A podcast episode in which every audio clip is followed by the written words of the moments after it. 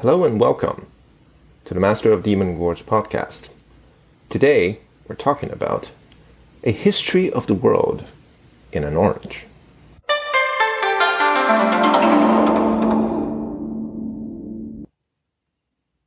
As this is supposed to be mostly a Chinese history podcast, let's start again in ancient China.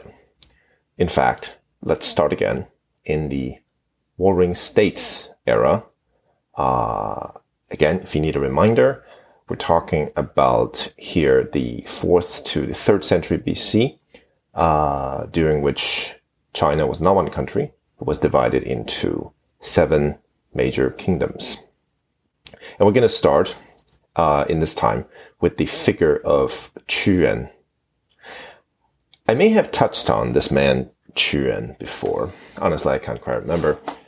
Um, according to tradition, the the Dragon Boat Festival on the occasion of the Duanwu holiday each year is celebrated in his honor.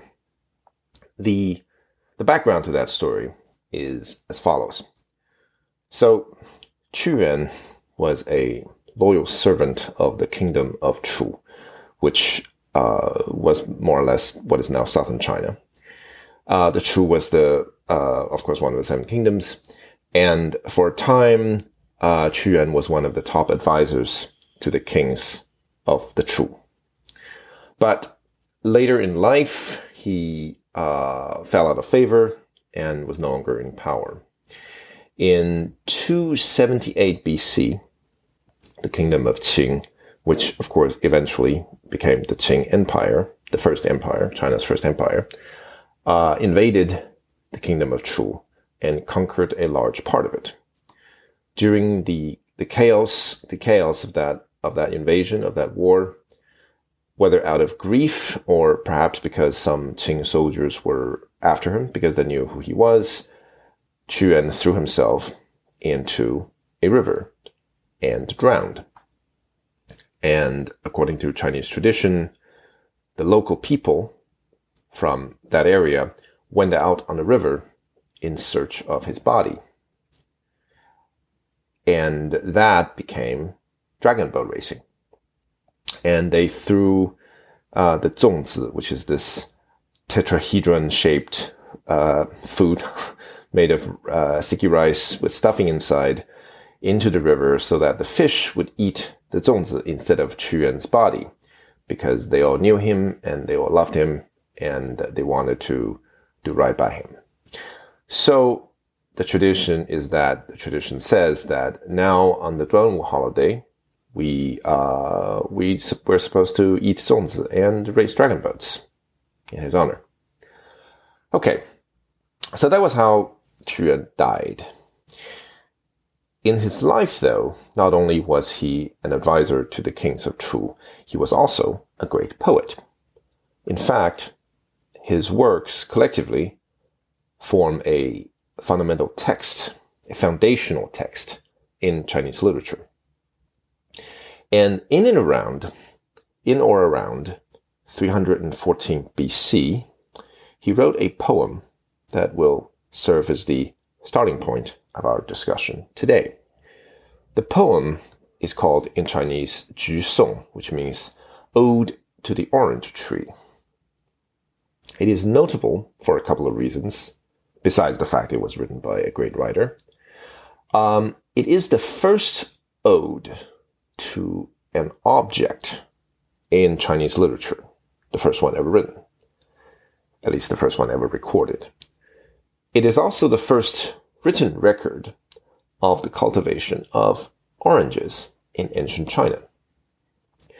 The scientific evidence actually suggests that the orange as we know it, uh, in fact, originated in southern China, where the kingdom of Chu, of course, was. And its cultivation in China goes back another couple of millennia earlier than when Qu Yuan wrote the poem. So we're talking about over 4,000 years ago. From there, though, uh, as we know, the orange spread around the world.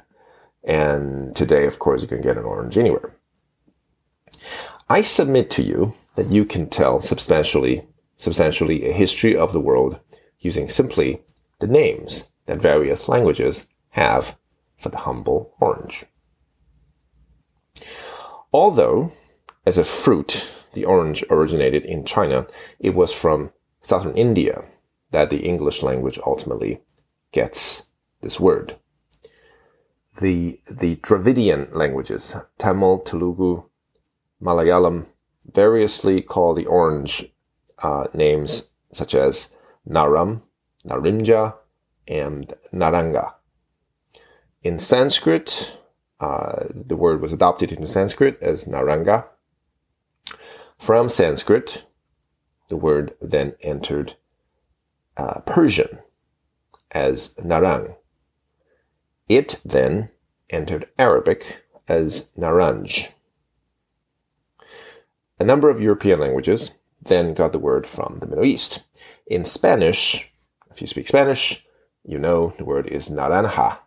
The J, spelled with a J, but in Spanish, of course, that's pronounced naranja. And in Portuguese, the N, the initial N, got, cha- got changed to an L, so it became laranja. In other parts of Western Europe, the original Indian word lost and the initial n altogether through a linguistic process called rebracketing. So in Italian, it became arancia. And of course, orange in French and orange in English. In French, though, it should be noted, it used to be pomme d'orange. Pomme, of course, means apple or simply fruit. So it was the fruit of orange, pomme de orange.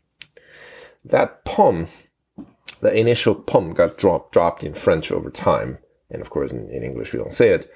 In parts of Central Eastern Europe, however, it got fused to the main word. So in Polish, an orange is called a pomarańcza.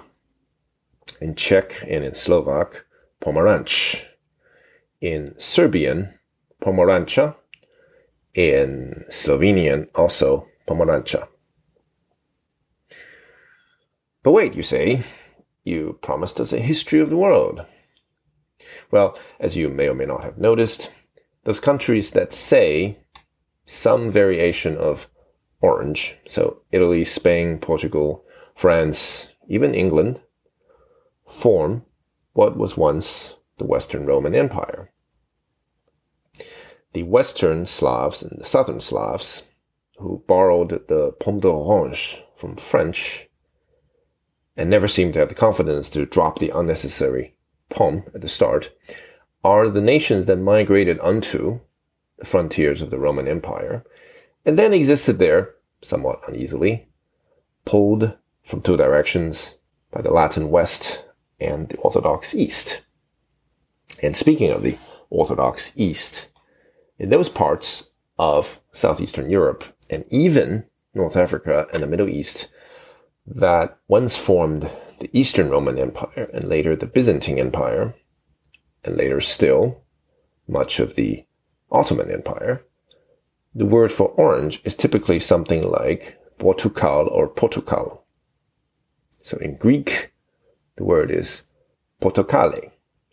In Romanian, Portokale in Albanian, Portokali, in Bulgarian, Portokal, in Georgian, Portokhali, in Turkish, Portakal. And did I say earlier that in Arabic it's called naranj? Well, it used to be, but later the Arabic word for orange became putukalu. And word got spread even farther than that in Amharic, which is the lingua franca of Ethiopia, the word for orange is biritu kanama. The etymology of the word is Portugal, from which this part of the world used to import their oranges. Okay. But wait another minute. You might say, we started this episode saying that the orange was indigenous to China. So where's the acknowledgement of the Chinese connection? Well, surprisingly, perhaps, it is the Northern European languages that are the ones that make this connection. In German, the word for an orange is an Apfelsine from Apfel, like English apple, so the Germanic word for apple, and Sin from the late Latin Sinae, meaning China. So Apfelsine, meaning Chinese apple. Similarly, in Danish and Norwegian, the word is apelsin. In Icelandic, the word is apelsina.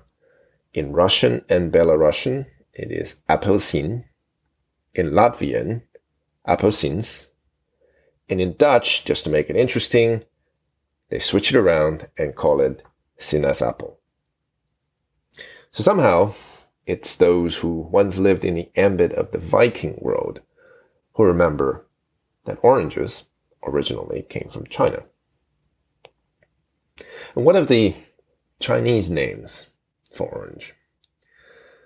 Sadly, no. The various Chinese names for different types of oranges never really got around, never really got picked up by the other languages around the world, despite the orange having originated there. Unlike, for example, the Chinese words for tea or chai, which went all the way around the world and uh, became either tea or some variation of cha, chai, shai, uh, became the, the words for tea in almost all languages. But that, I think, will have to wait for another episode. This has been MODG. Thank you for listening.